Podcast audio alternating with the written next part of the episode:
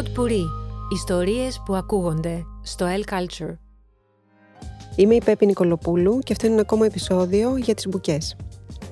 Σήμερα θα ταξιδέψουμε στο φαντασιακό σύμπαν των εικονογραφήσεων ή καλύτερα των ζωγραφηγήσεων, που αν δεν ξέρετε τι σημαίνει, έχουμε τον κατάλληλο άνθρωπο για να μας μοιήσει σε αυτόν τον κόσμο.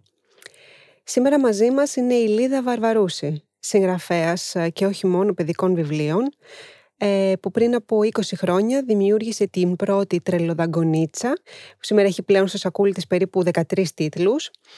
Έχει κερδίσει βραβεία, ήταν υποψήφια το 2016 για το βραβείο Άντερσεν, ε, ενώ πριν από λίγο καιρό φιλοτέχνησε για τη βιβλιοθήκη του Ιδρύματος Ωνάση το ιστορικό παραμύθι «Ο μικρός Ρήγας και τα μυστικά σύμβολα της Χάρτας». Καλώς μας ήρθες Λίδα. Καλώς σας βρίσκω. Και Με πολύ εσύ χαρά. και η λούνα σου, το σκυλάκι σου που είναι στην αγκαλιά σου. Ναι. Αυτό το όμορφο χαριτωμένο πλάσμα. Λοιπόν, ε, Λίδα, ε, είσαι ένας άνθρωπος με πληθώρα δράσεων ε, στο ενεργητικό σου και μ, θέλοντας να μάθω όσο περισσότερα πράγματα γινόταν η αυτή μας συνάντηση σήμερα, Μμμ. ε, διάβασα κάπου και μου άρεσε και το συγκράτησα ότι σου αρέσει πάρα πολύ μέσα από τα βιβλία σου να φιλοσοφείς τη ζωή και να το κάνεις αυτό με χιούμορ. Μμμ. Είναι σημαντικό το χιούμορ στη ζωή μας και Μμ. πόσο περισσότερο στα παιδικά βιβλία. Θεωρώ ότι είναι, ε, η φαντασία και το χιούμορ είναι τα α και τα α της ζωής για μένα. Το δε χιούμορ έχει να κάνει με το χυμό. Η αυ- Η λέξη από εκεί έχει βγει. Και ο χυμός έχει να κάνει με οτιδήποτε ρευστό και οτιδήποτε θρέφει τον άνθρωπο. Μμμ. Οπότε ας το σκεφτούμε λίγο, χωρίς χιούμορ δεν μπορούμε να τραφούμε τελικά. Για, γι' αυτό και είναι πολύ σημαντικό. Συν του ότι στρογγυλεύει τα πράγματα το χιούμορ. Δεν είναι οξύ. Εκτός από το κακό χιούμορ που μπορεί να είναι. Ναι, Απλώς στα παιδικά βιβλία πραγματικά ε, χρησιμοποιούμε το, το χιούμορ για να περάσουμε και ωραία μηνύματα και σημαντικά Ναι. μηνύματα με ένα πιο α, εύκολο τρόπο Ε, και, να διασκεδάσουμε. και να διασκεδάσουμε, γιατί χωρίς διασκέδαση γιατί να μάθουμε; Δεν υπάρχει κανένας λόγος να σε αρπάξουν και να σου πούνε με το ζόρι μάθε αυτό και μάθε εκείνο. Ενώ αν αυτό όλο γίνει με μια ελαφράδα και έχει στο τέλος ένα χαχαχα, ε, θες να καθίσεις, να μάθεις κι άλλα, να ακούσεις. Φυσικά. Οπότε ναι, το χρησιμοποιώ το χιούμορ. Ε, στην σειρά οι τρελοδαγκονίτσες, Μμμ. αστείος ε, τίτλος Τίτλος. και αυτό. για πραγματικά πώς το σκέφτηκες αυτό το πράγμα; Α, η αλήθεια είναι ότι δεν θυμάμαι πια. Κάποια στιγμή ήρθε στο νου, αλλά δεν θυμάμαι ακριβώς το ταξίδι του πώς ήρθε στο νου. Γιατί, ναι. ε, συ- συγγνώμη, γιατί πήγαινε λίγο διαφορετικά να γίνει αυτή η σειρά, αλλά ε, σίγουρα είχε να κάνει με τις δαγκονιές, γιατί άρχισε με το φίδι, τον καρχαρία και το λύκο που έχουν το τρομακτικό στόμα και που δαγκώνουν. Σωστά την αράχνη, ακόμα και η αράχνη Την δαγκώνει. αράχνη, Μμμ. Ακόμα και το πρόβατο δαγκώνει. Που υπάρχουν πρόβατα που δαγκώνουν. Αυτό δεν το Είναι ήξερα, αλήθεια. ναι. Ε, άρχισε με αυτό το ύφος, πιο πολύ στο χαχαχά της ιστορίας, αλλά συν το χρόνο άλλαξε λιγάκι. Δηλαδή μπήκαν και κάποιοι προβληματισμοί μέσα. Μμμ. Οπότε ίσως το τρελοδαγκονίτσες ήταν το πολύ πολύ αρχικό στάδιο. Σωστά. Αλλά το κρατήσατε γιατί ήταν ε, μάλλον εμ, Όνομα σειράς. ον- ακριβώς και εύπεπτο και αστείο κιόλας. Ναι. Ε, εγώ η αλήθεια είναι το γνώρισα τα, τα βιβλία, εντάξει πλέον τα ξέρω όλα, απλά όσο το, το, τα, τη γνώρισα τη σειρά ε, πριν από περίπου 8 χρόνια ε, με την πρώτη μου κόρη, ίσως και λίγο περισσότερο, όταν θέλησα να μιλήσω για το διαδίκτυο ε, και τα social media, τα social media πριν από 10 χρόνια, θέλω να πω τη- τη- την α, επαφή των παιδιών Μμμ. α, με το ίντερνετ. Μμ. Ε, και βρήκα εξαιρετικά μ, ενδιαφέρουσα το, μ, Ένα τη πουλί στην σειρά αυτή και πρίζα. το βιβλίο το «Ένα πουλί Ναι, στην ναι, πρίζα». ναι, ναι. Με είχε βοηθήσει πάρα πολύ να Οχι, μιλήσω ναι. με χιούμορ γι' αυτό τον προβληματισμό μου ως ε, Αχα, γονέας αχα. στην κόρη μου. Ε, και στη συνέχεια το τι ρόλο παίζει η Αγελάδα. Που πάλι... Μμμ. το- Ναι. Έχει, ε, ναι, με όλο αυτό που, που ζούμε, το, που προσπαθούμε να είμαστε κάποιος άλλος ε, και στο, σε αυτήν την πορεία του ψαξίματος του εαυτού πέφτουμε σε διάφορες λακκούβες μέχρι κάτι κάποιος ή ακόμα και εμείς οι ίδιοι να συνειδητοποιήσουμε ότι όταν, όταν κοιτάξουμε στον καθρέφτη και δούμε το πόσο τέλειοι είμαστε γιατί ο καθένας από εμάς είναι ένας αστέρι από μόνο του, ένας ήλιος τότε καταλαβαίνουμε ότι δεν χρειάζεται να μπαίνουμε στα παπούτσια άλλων. Και ακολουθούμε Σωστό. το δικό μας μονοπάτι. Σωστό. Αυτό θίγει ως θέμα η Αγελάδα. Είναι, ε, ε, βασικά υπάρχει κάποιο βιβλίο που έχει αγαπηθεί περισσότερο από τα άλλα. Για το Λύκο, μου λέει Μμ, ο, ο η- εκδότης. μου, Να μου μιλήσουμε λέει- για τον εκδότη, είναι Βέβαια. εκτός Παπαδόπουλος. Εκτός Παπαδόπουλος. Φυσικά θα το αναφέραμε. Ε, α, για το Λύκο. Μμμ. Το γλυκό Λύκο, ο οποίος Ένας ε, πολύ γλυκός λύκος, ναι. ίσως έχει να κάνει με το ότι γενικότερα ο Λύκος αγαπιέται. Μμμ. Ε, αλλά α, και αυτός ο λύκος είναι της ανατροπής γιατί ενώ τα πρόβατα λόγω του ε, ε, πώς το λένε, ε, του τι σημαίνει λύκος ας πούμε, για ένα πρόβατο είναι κάτι τρομακτικό ε, μπαίνει μέσα στο μαντρί τρομάζουν και μετά αυτός ζητάει κάτι άλλο από αυτά τα πρόβατα. Δεν ζητάει να φάει τα πρόβατα ζητάει αυτό που τα πρόβατα παράγουν το γάλα για να το αξιοποιήσει και να φτιάξει κάτι άλλο. Μμμ. Στο συγκεκριμένο έφτιαχνε γλυκά. Μμμ. Αλλά αυτό στη βάση έχει στη ρίζα, σαν σκέψη, έχει ακριβώς αυτό ότι πιστεύουμε πολλές φορές ακούγοντας για κάποιον ή για κάτι, ότι ε, τον τοποθετούμε σε ένα κουτί μέσα και όμως μπορεί κάτι άλλο να ζητάει από εμά ή κάτι άλλο να είναι από αυτό που εμείς θεωρούμε ότι είναι. Σωστά. Άρα ένας, α, ένα εύπευτος τρόπος να μιλήσουμε για τα στερεότυπα. Αυτό. Μμ. Μμμ. Σωστά. Ε, και το, το, το, ο τελευταίος τίτλος είναι το «Ο γάτος, το βιολί του». Το βιολί του ο γάτος. Ναι. Τι συμβαίνει εδώ σε αυτό το βιβλίο με το γάτο και το καναρίνι; Λοιπόν, ωραία. Ε, μια φορά και ένα καιρό ήταν ένας γάτος ο οποίος ζούσε μέσα σε ένα διαμέρισμα. Μόνος. Και αυτή η μοναξιά μάλλον τον είχε χτυπήσει στο κεφάλι όπως όλους εμάς στην περίοδο που περάσαμε την προηγούμενη. Και είχε συνέχεια θυμό.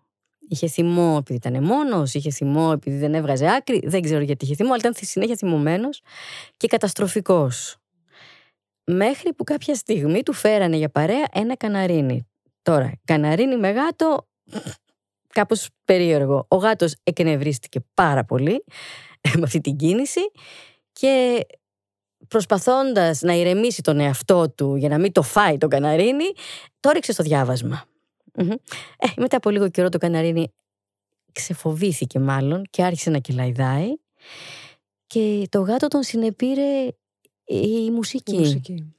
Και εκεί συνειδητοποίησε ότι ακούγοντας αυτό το κελάδημα άρχισε να μαλακώνει η ψυχή του οπότε άνοιξε την καρδιά του που, ό- όπως το λέμε γιατί μέσα από τη μουσική καταλάβω ότι κάποιος ενδιαφέρεται γι' αυτόν. Ε, και από εκεί και πέρα η, η ιστορία έχει το, ακολουθεί το βιολί της η ιστορία. Παίρνει το δρόμο της. ε. το δρόμο της, ναι. Είναι, η μουσική είναι θεραπευτική ε, στο, Βέβαια. στον άνθρωπο στη ζωή του Βέβαια. και στις σχέσεις ακόμα. Πώς πέρασες αλήθεια την καραντίνα, Λίδα, πώς τη βίωσες; Τώρα, μ, πολύ καλά. Το λέω Μμμ. το πολύ καλά γιατί δεν ήμουνα μέσα στην πόλη. Μμ. Ήμουνα σε χωριό, οπότε δεν πέρασα καλά, καλά. Σε σχέση όμως με τους ανθρώπους της πόλης και των διαμερισμάτων, μπορώ να πω ότι ήμουν τυχερή, γιατί μπορούσα να φεύγω να πηγαίνω βόλτες στο δάσος, να είμαι με τα, μαζί με τα πουλιά, μαζί με τις γάτες, μαζί με όλα αυτά. Αυτό που μου έλειψε πολύ ήταν η επαφή με τους ανθρώπους, τη, δουλ- τη δουλειά μου, δηλαδή το, το έργο, την εργασία μου υπό την έννοια ότι έχει πάρα πολύ επικοινωνία αυτό που κάνω. Μμμ. Δεν είναι μόνο ότι κλείνομαι και φτιάχνω ένα βιβλίο και το ζωγραφίζω και το γράφω. Έχει την επικοινωνία του μετά, Μμμ. της performance μετά από αυτό. Και μου λείψαν τα παιδιά, μου λείψαν πάρα πολύ τα παιδιά. Και, η- και η εκπαιδευτική και οι γονείς, όλο, όλο αυτό το φάσμα που Μμ. λέγεται εκπαίδευση, τέχνη, όλο, όλο αυτό. Αυτό ήταν το σημείο που είπα, Θεέ μου, όχι άλλο. Ναι, το κατανοώ. 20 χρόνια λοιπόν α, τρελές δαγκονιές, τρελοδαγκονίτσες, όπως είπαμε τις εκδόσεις Παπαδόπουλος. Ε, αλήθεια, ε, σκεφτόμουν έχουν περάσει αυτά τα 20 χρόνια. Ναι. Εμείς το βλέπουμε στα βιβλία, εκδίδονται καινούρια βιβλία, δημοσιεύονται καινούρια βιβλία. Εσύ, αφού βέβαια μεγαλώνεις, οριμάζεις, ε, Κοντεύω αποκτά να πέσω από το γνώση. δέντρο. Ακριβώς. Είσαι πιο ζουμερή. Οριμάζουν αντίστοιχα λοιπόν και οι τρελοδαγκονίτσες κατά κάποιο τρόπο. Δηλαδή, βλέπεις τον εαυτό σου, σου περνάνε τα χρόνια να αλλάζουν οι θεματικές με τις οποίες καταπιάνεσαι με, αυτό, με αυτή τη σειρά, mm. να τα βλέπεις με άλλη οπτική. Ναι, ναι. Και αυτό έχει φανεί. Ε, ενώ άρχισε και λίγο πιο απλοϊκό. Ο στίχος μου ήταν πιο απλοϊκός, πιο απλός στην αρχή. Ε, σιγά σιγά άρχισε να γίνεται το story άρχισε να γίνεται πιο, δεν θα το πω πολύπλοκο, αλλά πιο πλουσιο Και θεωρώ ότι η αρχή ήταν με το πουλί στην πρίζα, που θίγει αυτό το θέμα της τεχνολογίας, το πώς μπορεί να σε χμαλωτήσει, να σε εγκλωβίσει. Κάτι το οποίο δεν έχει περιθώρια επικοινωνίας παρά μόνο με ένα κομπιούτερ ή δεν ξέρω τι. Το οποίο ήταν και λίγο προφητικό γιατί μετά μπήκαμε μέσα σε όλο αυτό. Ε, και να μην μπορείς να είσαι ελεύθερος πλέον. Δηλαδή δεν είναι κακό, δεν είναι κακή. Τίποτα δεν είναι κακό. Η τεχνολογία δεν είναι κακή. Ένα μαχαίρι μπορεί να κόψει ψωμί, αλλά μπορεί να κόψει και το δάχτυλο. Έτσι. Είναι πώς το χρησιμοποιείς. Ε, αλλά από το πουλί στην πρίζα, από το τι ρόλο παίζει η Αγελάδα και τώρα με το γάτος και το βιολί, θεωρώ ότι θίγω ναι, λίγο πιο όρημα κάποια πράγματα. Ναι, ναι. Δεν είναι το, τόσο το παιχνίδι, όσο το να, να υπάρχει μια μευτική, δηλαδή θέλω να σκάψω λίγο πιο βαθιά. Υπάρχει και το φιλοσοφήν λοιπόν. Ναι, το φιλοσοφήν. Έτσι, mm. χρειάζεται. Mm. Το ένα από, τα σημαντικά, από τις σημαντικές δράσεις τις οποίες έχεις ε, γίνει και ευρέως γνωστή και ξέρω πόσο πολύ το αγαπάς ε, και μπορεί κανείς να δει και α, πολλά βιντεάκια σου και στο YouTube είναι οι ζωγραφιήσεις. Mm-hmm. Ε, μ' αρέσει πάρα πολύ αυτή η λέξη. Ε, η αλήθεια είναι ότι μέσα τη γνώρισα.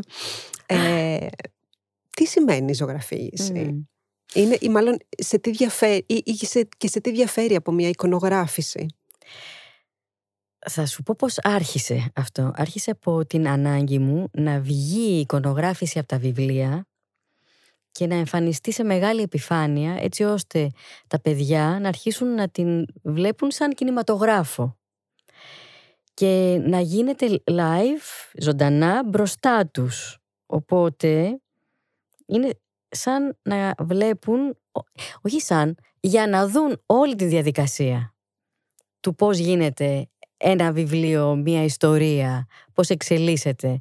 Όχι μόνο μπροστά στα δικά μου μάτια σε ένα στούντιο ή σε ένα τελειέ, αλλά να δουν εκείνα τι συμβαίνει. Και άρχισα από μικρότερες επιφάνειες, χαρτιού και συν το χρόνο τώρα γίνεται σε έξι μέτρα πλάτος, με δύο μέτρα μήκος, δηλαδή είναι, είναι μια παράσταση πια.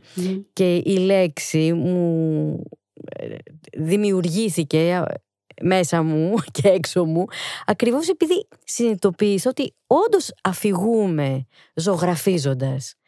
Γιατί την ώρα που μιλάει το στόμα, ταυτόχρονα με μεγάλη ε, ταχύτητα δημιουργούνται και οι γραμμές. Τις, οι ζωγραφικές γραμμές. Οπότε έτσι. Πρέπει να είσαι πολύ καλή στο Pictionary, έτσι. Ε, ναι.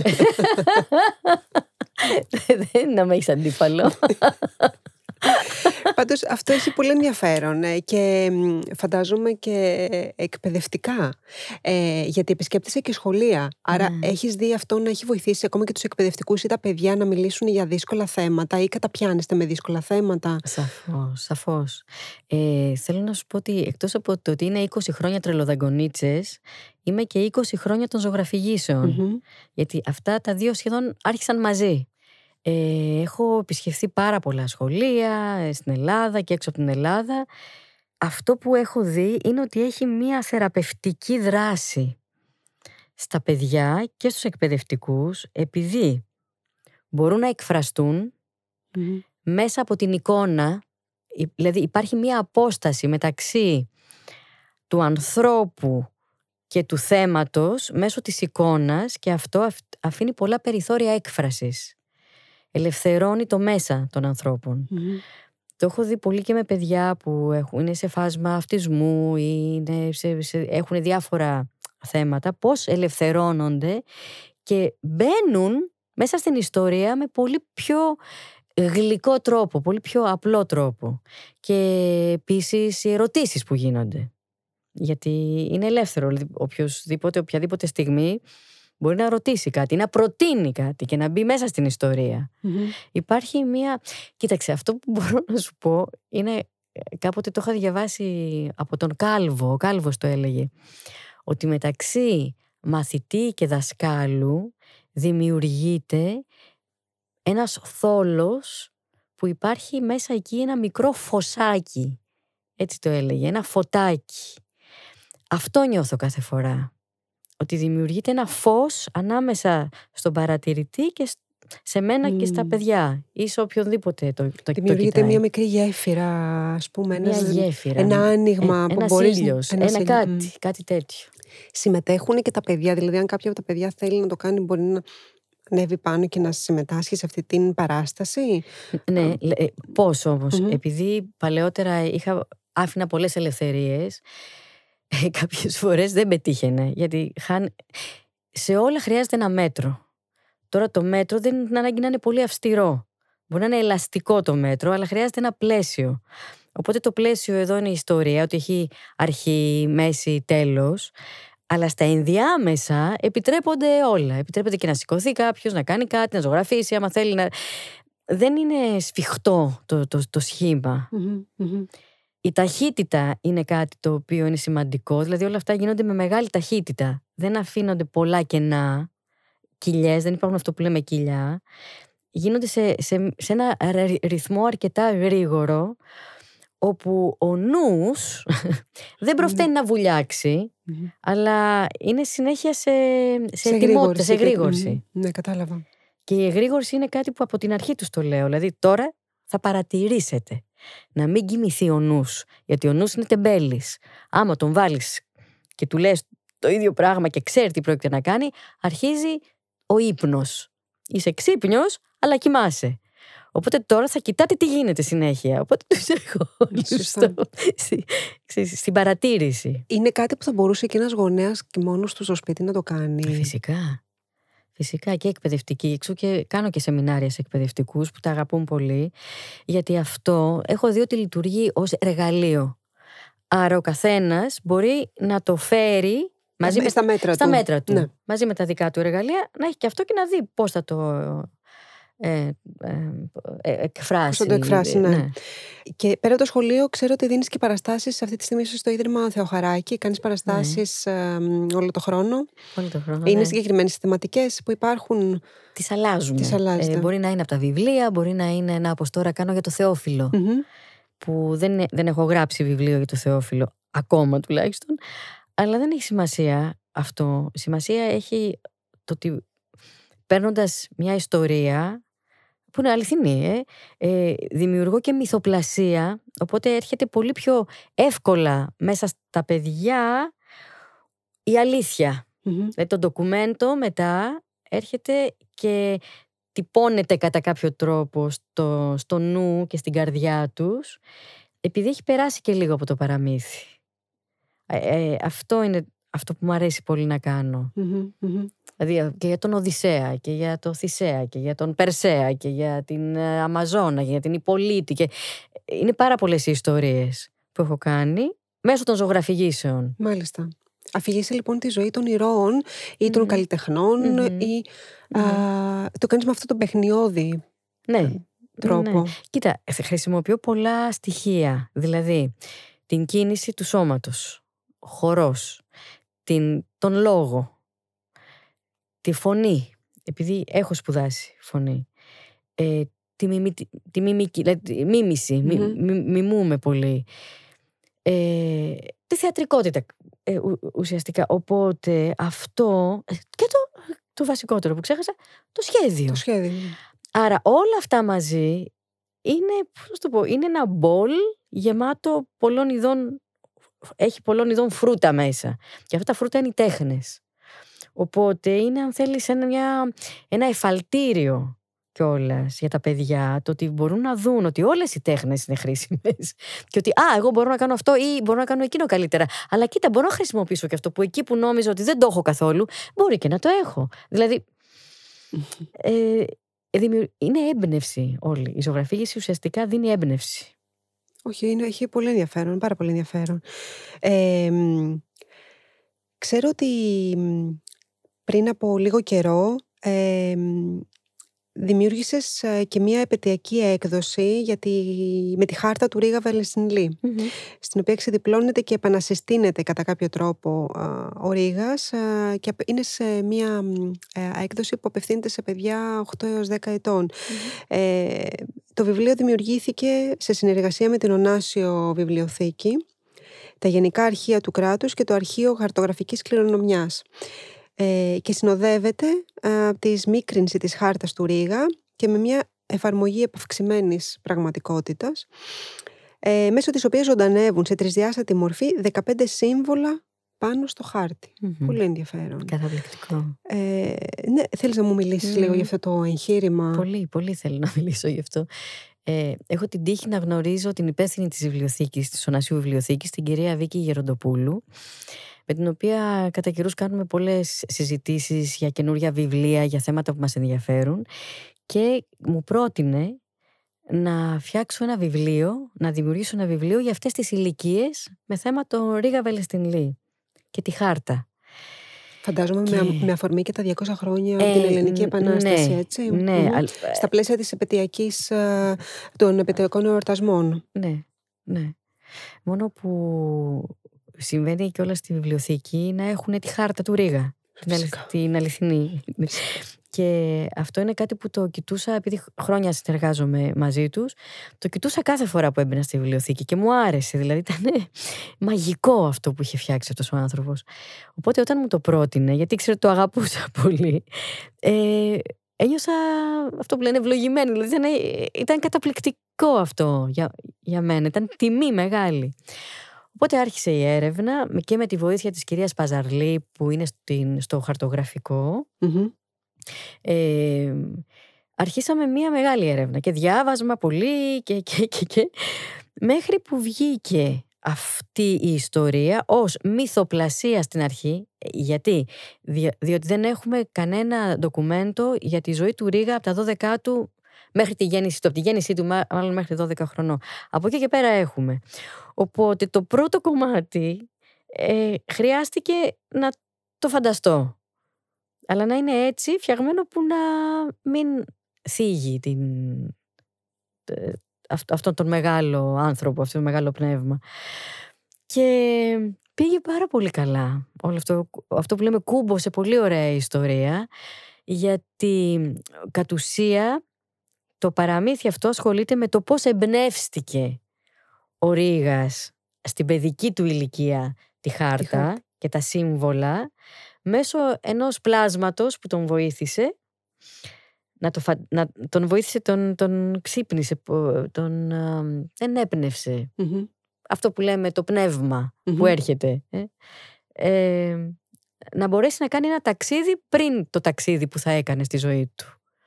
Οπότε για τα παιδιά αυτό είναι πολύ ωραίο γιατί είναι, μια, είναι και μια περιπέτεια. Φυσικά δεν είναι όλα τα σύμβολα μέσα στο παραμύθι γιατί θα ήταν πολύ κουραστικό. Θα, είναι, θα ήταν τα άπαντα. Αλλά είναι επιλεγμένα σύμβολα που έχουν νόημα γιατί άλλο θα μιλήσει, μιλάει για την ελευθερία, άλλο μιλάει για τον έρωτα, άλλο μιλάει για τον, τη μάχη, άλλο για την γενναιότητα.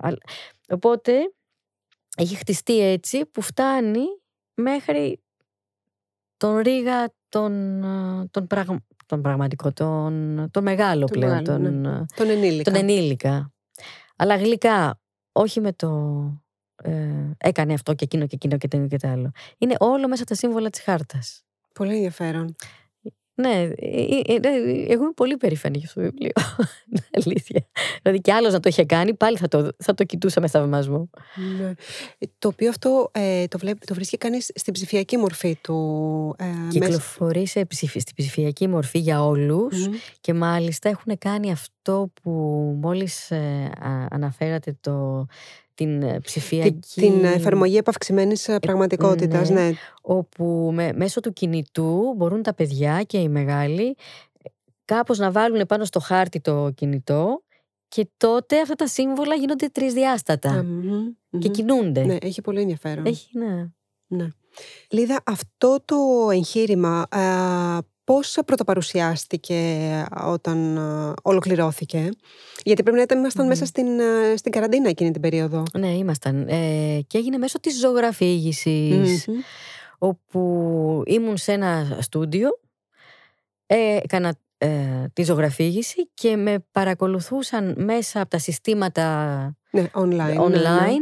πάρα πολλά σχολεία. Το νούμερο ε, δεν τολμάω να το πω γιατί είναι πολύ μεγάλο, Μμμ. αλλά ξέρω ότι με Μερικές παρακολουθούσαν. εκατοντάδες. Ναι, ναι. Μμμ. Παρακολουθούσαν πάρα πολλοί άνθρωποι. Το είδανε ε, πάρα πολλά παιδιά αυτό.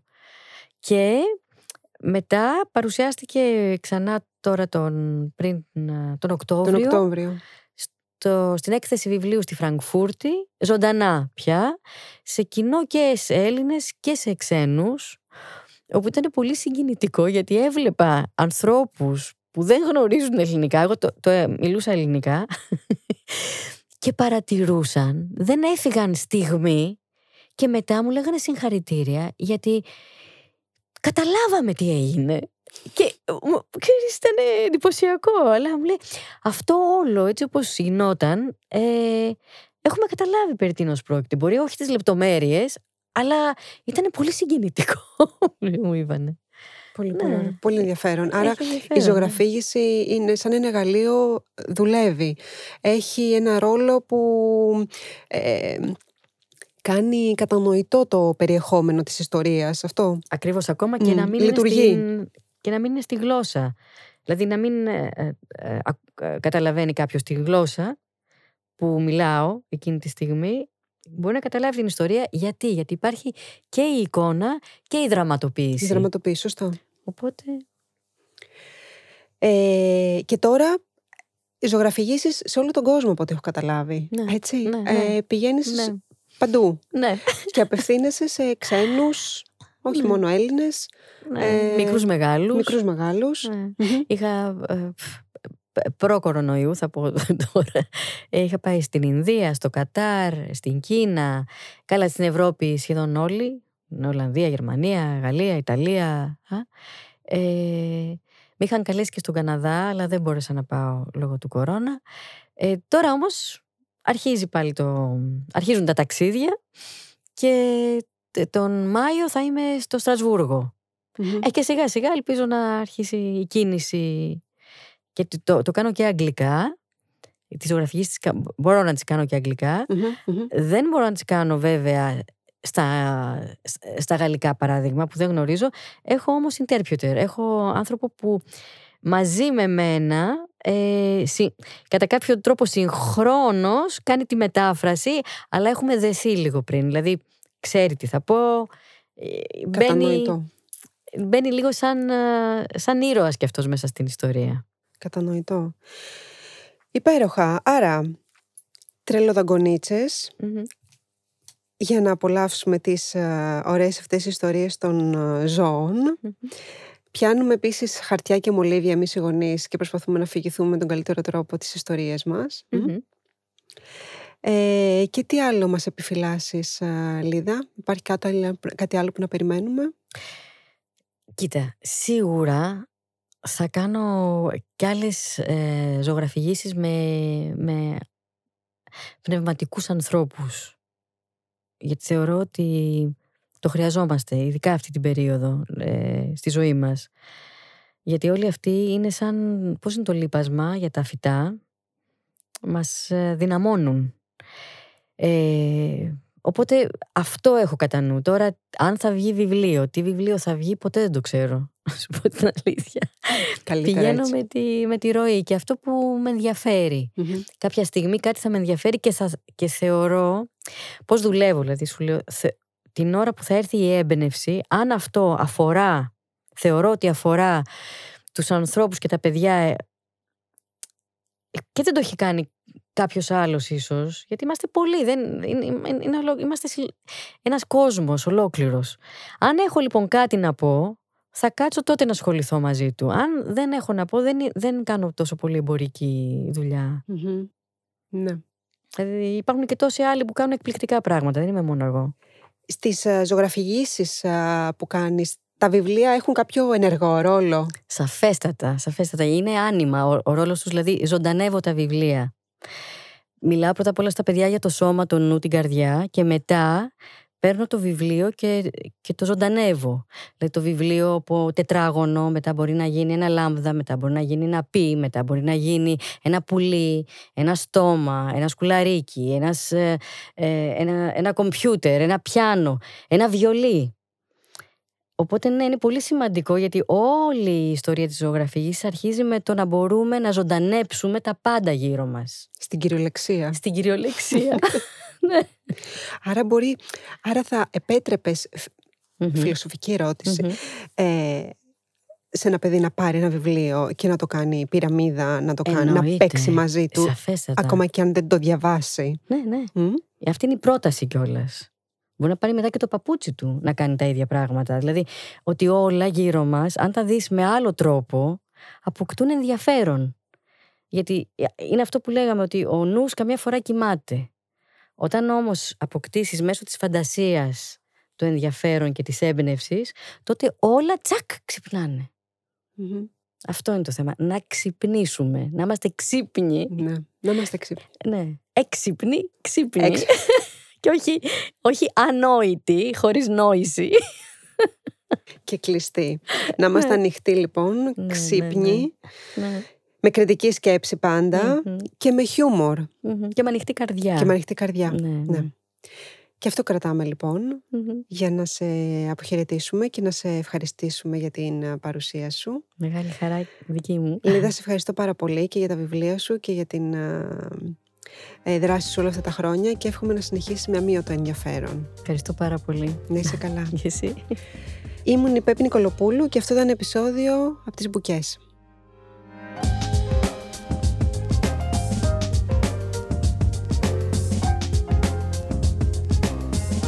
Pod Puri. Ιστορίες που ακούγονται στο L Culture.